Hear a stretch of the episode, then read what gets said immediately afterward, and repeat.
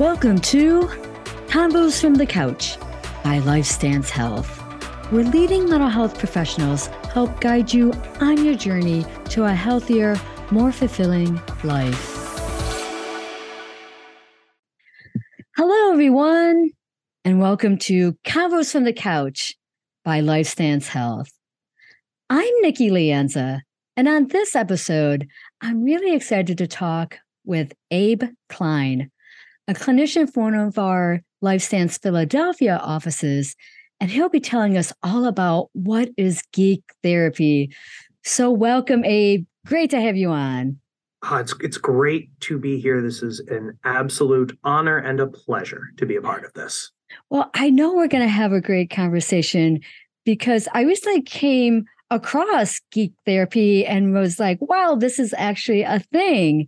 And so I know you're going to tell us all about it. And probably many of our listeners will be like, whoa, this is pretty awesome. So let's get started with our conversation and have you tell us a little bit about yourself. So first and foremost, as previously stated, my name is Abe. I work in the LifeStance Wayne, Pennsylvania office just outside of Philadelphia. I've been practicing, if we include internships, since 2014. If we don't include internship, since 2016. I just had my 6-year career anniversary this past March. Congrats. Thank you. It's funny. A friend of mine and I were talking about this the other day. I love the work I do. I love my career. I love being a therapist. And she and I were talking, and she turned to me at one point and she said, Abe, you're one of the few people I know who actually enjoys what they do. And I consider it such a gift. You know, there's a term in Japanese culture called ikigai. It's basically when you have something in your life is an ikigai. It is something that you love doing, something that you're good at, something that the world needs, and something that can support your financial needs. Great term. So it sounds like that hits the sweet spot for you with your career, huh? Absolutely. And it's something that I have known I've wanted to do for quite a while. And I would argue that achieving this has been one of the greatest achievements I've ever experienced in my life. Nice, Abe. That's a big thing to say. That's awesome. That is really awesome. Thank you. So as we jump into our topic about what is geek therapy, I think it's important that we first define the term geek. So do that for us. How would you define the term geek? So, it's very interesting that you say that, because ever since you and I started discussing planning this out the other day, I have found myself challenging the concept, because what the definition that I tend to hold is the definition I held when I was younger, that I'm starting to find may deserve to be challenged and adjusted. And this is something, actually, as I think about this, I need to have a discussion with some of my contemporaries on this, but to go with what I've been operating on, it is someone who is a geek, who is geeky, is somebody who is so at its core, it is someone who is very passionate about something. We colloquially in this area of things talk about geeky media and geeky things that are considered geeky. Mm-hmm. However, at its core, someone can be a geek for anything. They can be super passionate and knowledge about anything. You can be a geek for sports, mm-hmm. Everything and anything about football, be able to quote statistics from every single team in the league, to be able to look at the draft and say, yes, this team is taking on this person, and based on how this person is with their stats and their particular abilities, that will mesh well with this person, that person, and then this team, they're making a terrible decision. Yeah. Mm-hmm. However, bringing it back around into how we look at this colloquially within the culture is looking at geeky media and people who are very passionate about this geeky media. Now, expanding on the definition of geeky media is, as I have come to observe it, media that is a little bit more outside of the mainstream that has particularly passionate followings that one might consider as alternative. So prime example, anime, Japanese animation. Mm-hmm. So when I was young and when I first got into it, it was very much on the down low, very underground, very, very, at least from what I had experienced and what I was exposed to, very few people knew about it. You know, whenever I, as a young boy, would say that I liked anime to someone, it would either be met with, "What's that?" or, "Oh, you watch those Chinese cartoons?" And it was very, mm-hmm. Yeah. Now, today, flash forward, you know, 20-ish years, now it is significantly more mainstream. You know, I can't tell you how many times I'll go on a walk in the city and I'll see people of varying ages, children, teenagers, young adults, older adults walking around with T-shirts with stuff from various anime that has become very popular over here.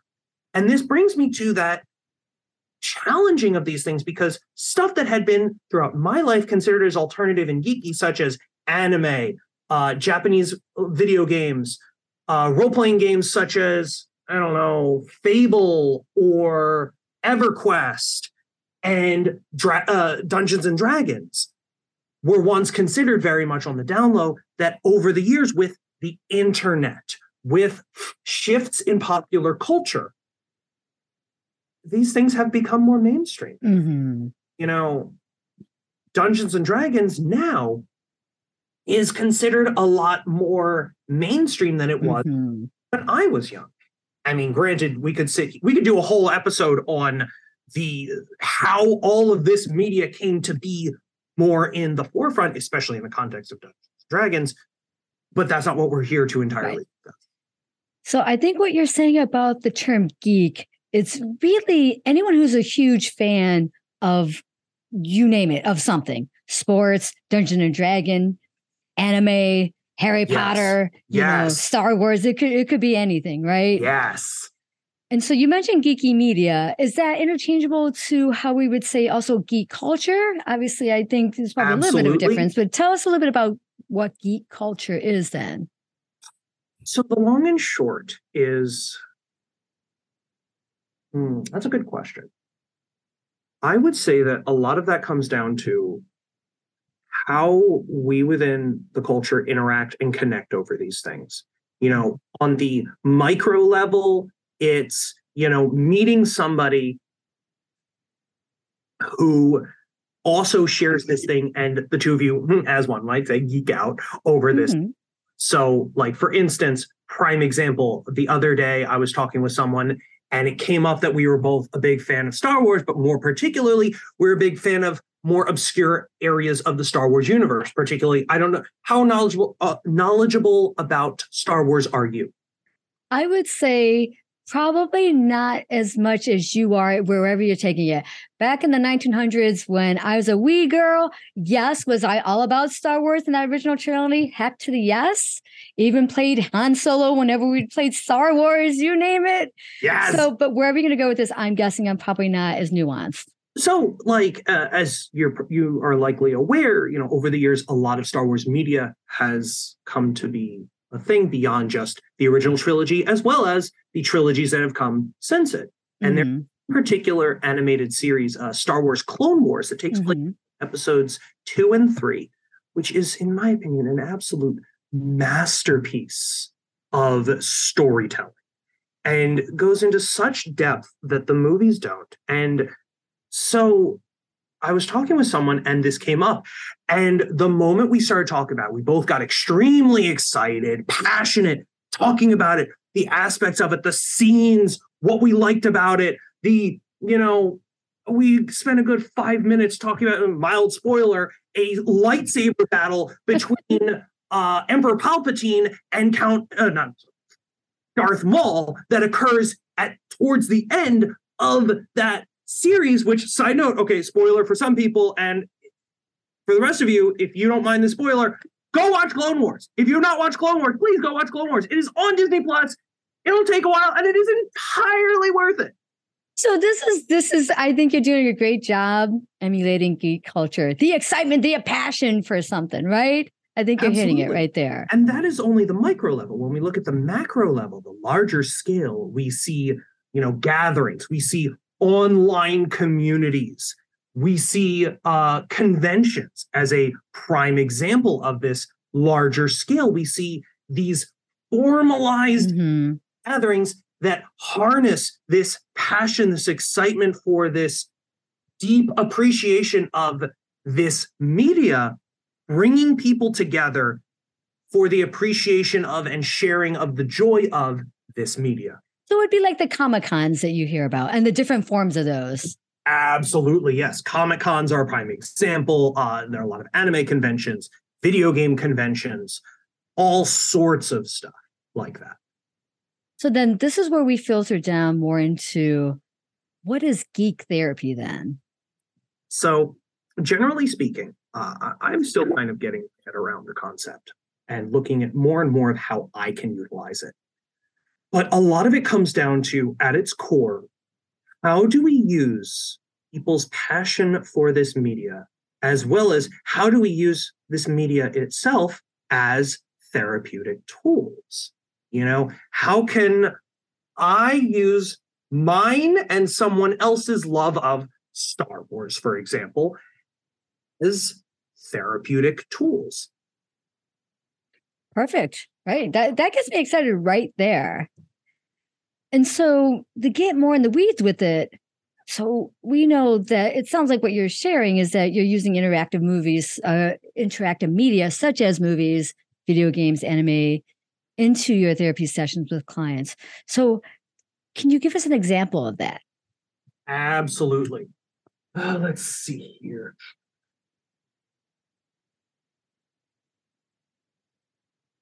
So one of my favorites, we're going to move over into Dungeons and Dragons for this. So I assume a large amount of people listening do not know much about Dungeons and Dragons, or D&D as it is often referred. So D&D is basically, I hesitate to call it a board game. It is what's known as a tabletop role-playing game. It's very much a lot of, the best way it was described to me was collaborative storytelling. Basically, you have one person who is the game master who basically sets the stage. Then you have a couple people who are players who will play characters within it. And basically the GM, or in the context of D&D, the DM, Dungeon Master, will basically say, all right, here's what's going on. What do you want to do? And it's not, what's great about tabletop role-playing games like D&D is you are not confined to certain options. I mean, you are within reason, but the more creative and imaginative you can be with it, the more options you have. Whereas in a video game, for instance, or in a board game, it's you can do X, Y, or Z. Here it's pretty much if your character is capable of doing it, there's a likelihood you can do it. So, which brings me to one thing that I will do to explain this. So in D&D, pretty much anything you try to do, anytime you try to do anything, you have to roll a 20-sided die to determine whether or not you are successful and how successful you are. So how I use this in the context of therapy is... I use it to explain the chaotic, random, and unstable nature of our existence, because we as humans often try to rationalize things. Mm-hmm. We try to take control of things, especially in the context of when something, we want to have an answer for something. Very true. When I've seen people who will go through these mental acrobatics to blame themselves for something or blame someone else for something. Mm-hmm. When at the end of the day, it's just a roll of the dice. Okay. They didn't roll well. And that's not because there's something wrong with them. It's mm-hmm. just the dice fell how they did. Now, expanding on that, looking at how we can control these things or how we can exert some control over these things, because imagining our existence as completely out of our control is terrifying. Mm-hmm. To expand on this metaphor further, so in D&D, how you build your character, you have a variety of statistics. You know, you have strength, how strong you are, constitution, how hardy you are, dexterity, how dexterous and nimble you are, intelligence, how smart you are, wisdom, how understanding and able to assess situations you are, how aware you are, charisma, how good at talking you are. Those statistics and more will impact your rolls. They will give you what's called modifiers. So let's say you have a very high strength stat. Now, in game, let's say you say, I want to try to kick down this door. Now, the DM will then say, all right, make a strength check. So you will then roll a 20-sided die, you'll roll it, and then you will add your positive strength modifier to it. Now, to the flip side of that, let's say you have a very low intelligence score. And you say, I want to try to, do I know about this? Does my character know about this thing? Okay, you need to roll a knowledge history check. You roll it, let's say you rolled a 10, but you've got a -2 modifier because your intelligence is so low.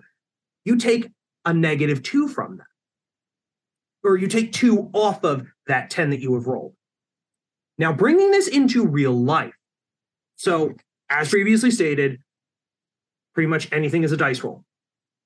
Furthermore, we have these modifiers. So, let's say you have a test tomorrow.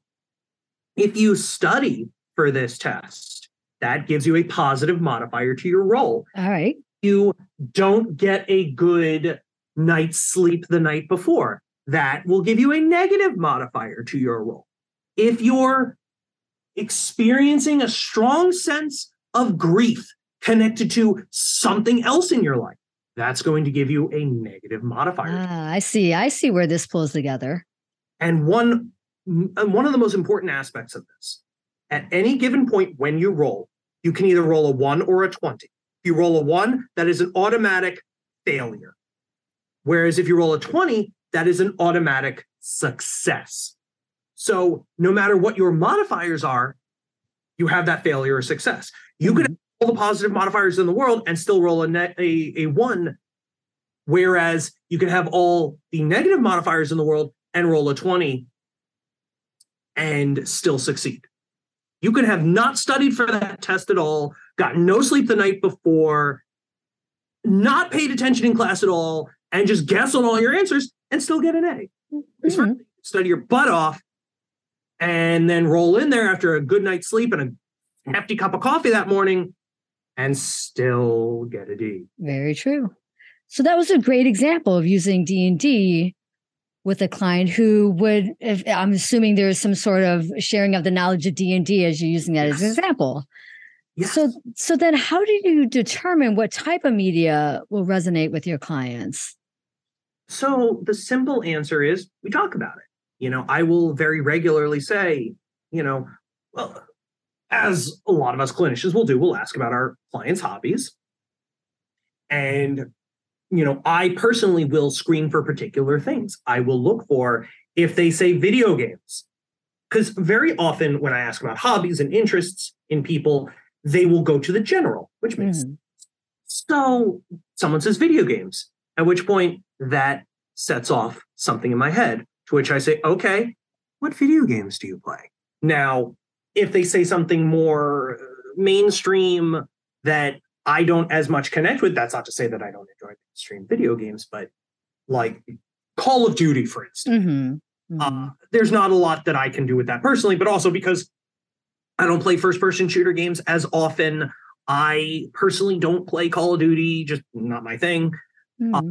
And that says one thing to me. Now, if someone says, if I want to get referential of something more recent, Elden Ring, that for those who don't know, is a large open world role-playing game.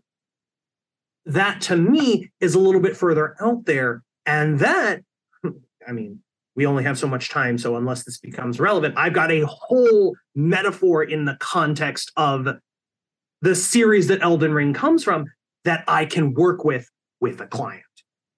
I got one for you. Minecraft is really popular among kids and adults. So how would you use something like Minecraft? So that you're asking the wrong person, because Minecraft is one of those things that I never really got into. But that being said, actually, you know what? Now that you mentioned, I do have something that I can do with that. So something I will regularly talk with clients about where this becomes relevant. Now, I don't necessarily, this isn't Minecraft alone. This is games that, what I will say is, are you familiar with the concept of a crafting mechanic in games? No, but is that similar to what Minecraft does? So in Minecraft, like, how familiar are you with Minecraft? I watched my kids plenty of times and I've played it, but usually I'm just trailing behind for, say, my daughter, who's the one building things and creating things, and she'll just tell me, go dig over there, and then I would dig over there. So that's how familiar I am with it. Something you probably noticed is that as you go through the game, you mine and you dig and you get raw materials to build. Mm-hmm. Now, furthermore, in the context of Minecraft, you have, there's a term for it, and I always forget because I'm not as entrenched in Minecraft as some people are. You get like a crafting bench, a workbench, a craft, I don't know, to make stuff. Right. Like, you want to make a bow. You need to get X amount of wood and some other things. And then you go over to your crafting station, you beep, beep, beep, beep, beep, and now you bow. Right. And I talk with my clients about, I particularly bring this up when clients come into therapy and they don't want to talk about anything, or they don't know what to talk about. I mean, you know, there's only so much we as therapists can bring up, but like, you know, I know for me, I really rely on my clientele to come to me and say, Abe, this is what I want to talk about. Within reason, of course, sometimes you got to pull stuff out. But what I say to them is, listen, therapy is your crafting bench. You know, if you go out into the world outside of here and you need to be gathering materials. Mm-hmm. If you find materials, you pick it up, you look at it and say, this is a nice material, and you drop it and don't take it with you, you're not going to be able to make anything. You know, I've got a couple of materials I can bring in here, but the majority of it can only be found on your adventures. And if you don't make a concerted effort to manage your inventory and actually bring materials to the crafting station, we can't really do that much. Mm-hmm. It makes me think of the inventory. I'm thinking it from the point of view, too, of like coping skills in navigating emotions or anxiety or you name it, the inventory of these are your tools, these are your materials that you can use in order to navigate, you know, when you're having a panic attack or something like that. And I think this is just an alternative way that we can use something like Minecraft with an adult or a kid who have that interest, right? And I think this is why I love this topic so much, because you can take this different places, even though I don't know a lot about Minecraft, but I know enough about what you just said that you can kind of tailor it back to the therapy that you're doing with a client. Absolutely. A lot of it for me is about metaphor. I use a ton of metaphor in my work with clientele. And the thing about this, you know, geek therapy concept is I find that whatever metaphor you use can affect different clients in different ways. And when you use a metaphor connected to something that someone is really passionate about, it connects on a deeper level. Mm-hmm. I don't know if you've ever worked with a client who's very much into sports and you can explain things in sports terminology. Right. That clicks. Yeah. Now, whereas for me, have I absolutely explained stuff in sports or other stuff terminology? Absolutely.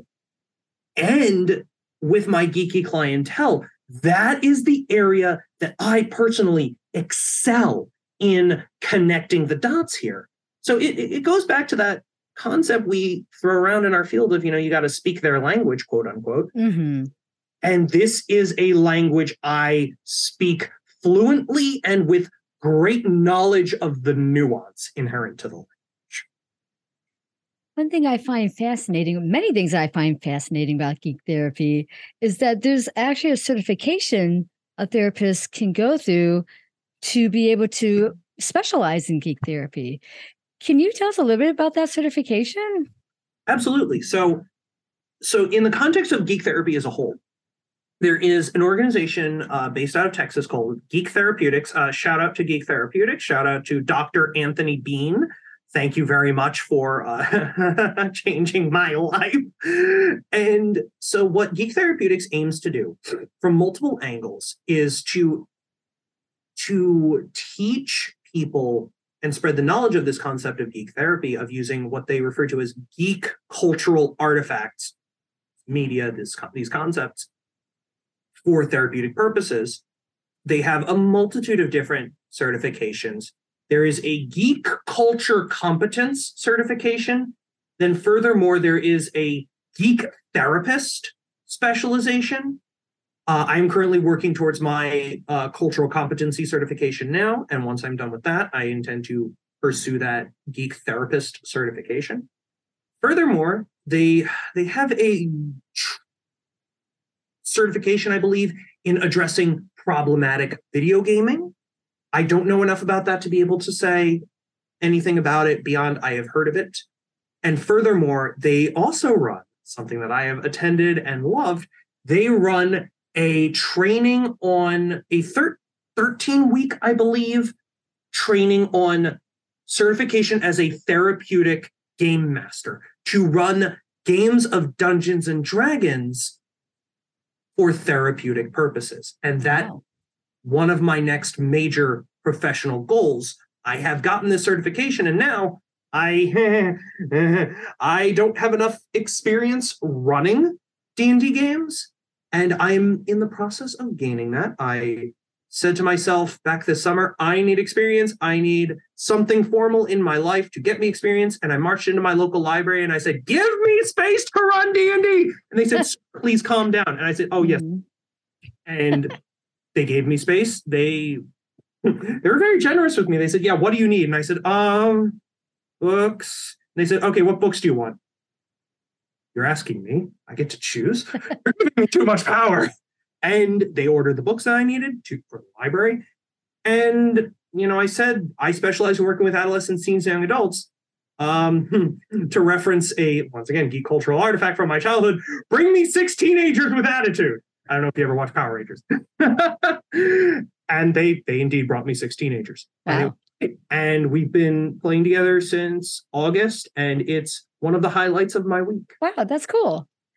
So what is your favorite type of interactive media to use in your sessions? Ooh, that's like asking me to choose my favorite child. I mean, we all have, all parents have a favorite child, but we don't acknowledge it. I say this as somebody who has children. But that being said, it vacillates between anime and video games based on what I am currently consuming. If something comes along within either that particularly strikes me, I will lean more towards that. So, for instance, right now I'm in the process of watching through a series called One Piece. Are you at all familiar with it? Nope. It is often referred to in the community as a modern epic. This is a series that has been going on as a single story since the late 90s. Wow. Really as a comic, and then it expanded to be also an anime. It's been going on for years and years and years. One concerted story about this guy named Monkey D. Luffy, who sets off to build a pirate crew, and then from that point become, you know, king of the pirates, so to speak, and find this particular great treasure left by the former king of the pirates. And it's his adventure, as well as the adventure of his crewmates. And as of late, as I've been rewatching it, I've been looking at, okay, where in this, what can I take from this series to use in my work? Mostly up until this point, it's been representation. Because we talk in the context of media about the importance of representation. And I love to look at representation of mental illness in media. And one aspect of representation I have come to find in One Piece, one of the characters is a spot-on portrayal of PTSD, better than most portrayals I've seen in. This character, Nico Robin, has experienced incredible trauma, followed by, well, first of all, you can make the argument that it is whether or not it's PTSD or CPTSD is questionable. Can the two be comorbid? I'm not entirely sure. Perhaps. And let me just clarify for the listeners who don't know, you're saying like chronic or complex post-traumatic stress disorder, when there's multiple traumas going on instead of just one. Yes, because this character, we see one major trauma in childhood, followed by a subsequent lifetime of trauma. Okay. Leading up to the point where she is, we see this person who is avoidant of deep connection due to her trauma. We see this person who, in the arc of the series I'm watching right now, anytime this one thing is mentioned, she breaks down, literally goes into flashbacks, and has a panic attack anytime anyone mentions this one event. So it's a specific trauma trigger she has when this event is mentioned to her. Yes. Just like you'd see someone who struggled with trauma, that they're going to have a flashback like that. Yeah, trauma trigger. Exactly. Exactly. And, you know, anytime this trauma trigger is referenced, you know, it's definitely, we see it, we see the results of this trigger to different extents. You know, we see it just, somebody mentions it and she freezes up. We see somebody say, hey, I'm going to invoke this thing again. So in the context of it, there's this thing called the Buster Call, which is the, this military organization could say, all right, we're going to initiate a Buster Call where a bunch of ships come along and just bombard a place with cannon fire. Nico Robin, her home was destroyed in a Buster Call. She watched it get initiated, and then she watched the subsequent carnage. And then at the point in the series where it is happening, they're dealing with this military force, and the main villain of that arc says, I'm going to initiate a Buster Call. I have the ability to initiate a Buster Call. And constantly, anytime he says this, she starts to panic. She says, no, no, no, no, do not do this. You do not understand. This is, And she is panicking. She goes through flashbacks. You see these images in her life going on anytime it is mentioned. Got you. And across this arc, you see her challenging this. You see her fighting against this. And you see her through the connection with her friends and her own efforts overcoming that.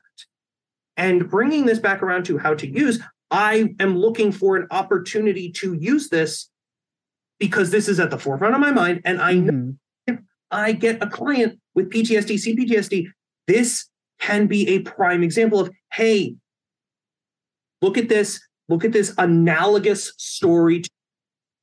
Here's a thing. Oh my gosh. Great. I love the fact that when you come across something yourself that you're already thinking, the wheels are spinning, like, how can I use this in my therapy with my clients? That's really awesome, Abe. It really is. Absolutely. Thank you. Absolutely. The moment that that aspect of her arc came back up, I said, there's a diagnosis in here. We're going to wind down our conversation with one last question. Please. Any other takeaways you'd like to share about geek therapy? So the long and short is what the biggest thing that I would say, and I've had this conversation with a variety of people, both in my field and outside of my field.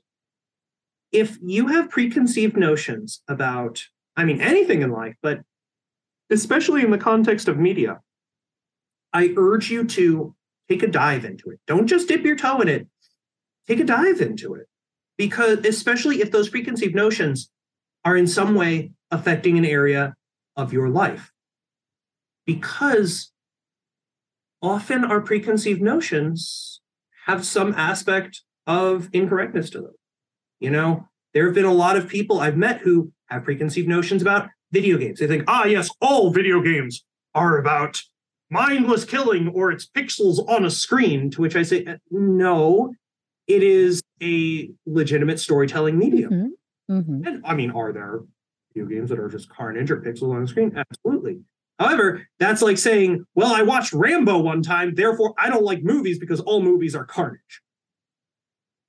So please, if you have a client, a child, a person in your life who's passionate about something, explore it. Seek to understand what it is that they are passionate about it. You don't have to agree with it. Be understanding, do your best to be accepting, and furthermore, be validating. I got no validation. Mm. I didn't get much validation until college, when I connected with a peer group who were deeply passionate about this. And I am confident when I say, if I had gotten more validation in my childhood, it would have done immense good for me on this. I would not, things would be a lot different. And that validation is one of the reasons why I specifically say I specialize in working with geeky clientele. I want to be that validation for them. That is great, Abe. I'm sure you've served many a client with your validation of them and their interests. So thank you so much for being on this episode. I really appreciate it. Thank you for having me. I cherish any opportunity to talk. Right. And I also would like to thank the team behind the Converse from the Couch podcast, Jason Clayton, Chris Kelman, and Julietta Whedon. Take care, everyone.